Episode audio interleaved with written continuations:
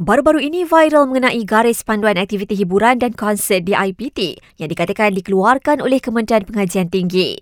Ada pihak yang setuju dengan pelaksanaannya, namun ada juga yang menentang. Antara isi kandungannya termasuk kod pemakaian yang sopan selain mencanangkan agar penonton wanita diasingkan dengan penonton lelaki ketika konsert atau aktiviti hiburan berlangsung.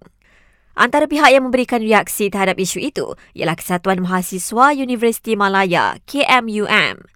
Pihaknya turut mengeluarkan cadangan garis panduan sendiri dengan meminda bahagian yang mengekang mahasiswa untuk menjalankan aktiviti dalam kampus secara bebas. Namun, semalam KPT tampil menjelaskan isu berkenaan dengan menyatakan garis panduan yang viral sebelum ini masih di peringkat saranan sebagai rujukan IPT dalam membangunkan garis panduan masing-masing.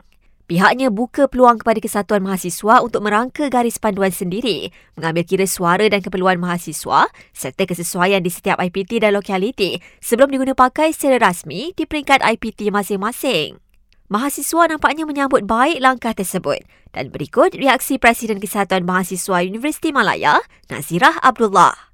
Saya rasa baguslah uh, ada penlibatan mahasiswa. Saya kira wakil mahasiswa sendiri perlu tampil ke hadapan untuk memberi idea dan cadangan uh, supaya ianya seiring dengan agenda pemekasaan mahasiswa yang dinyatakan oleh Yang Berhormat Menteri Pengajian Tinggi.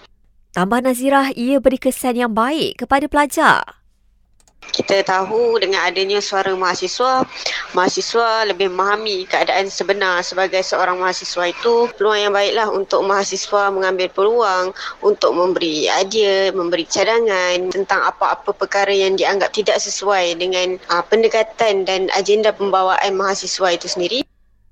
Ini pula harapan Nazirah buat KPT.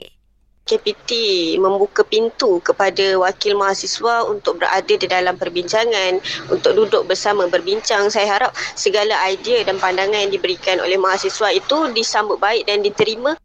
Menerusi kenyataan KPT, ruang dan peluang yang diberikan itu selaras dengan agenda pemerkasaan mahasiswa yang sedang dibawa oleh Menteri Pendidikan Tinggi.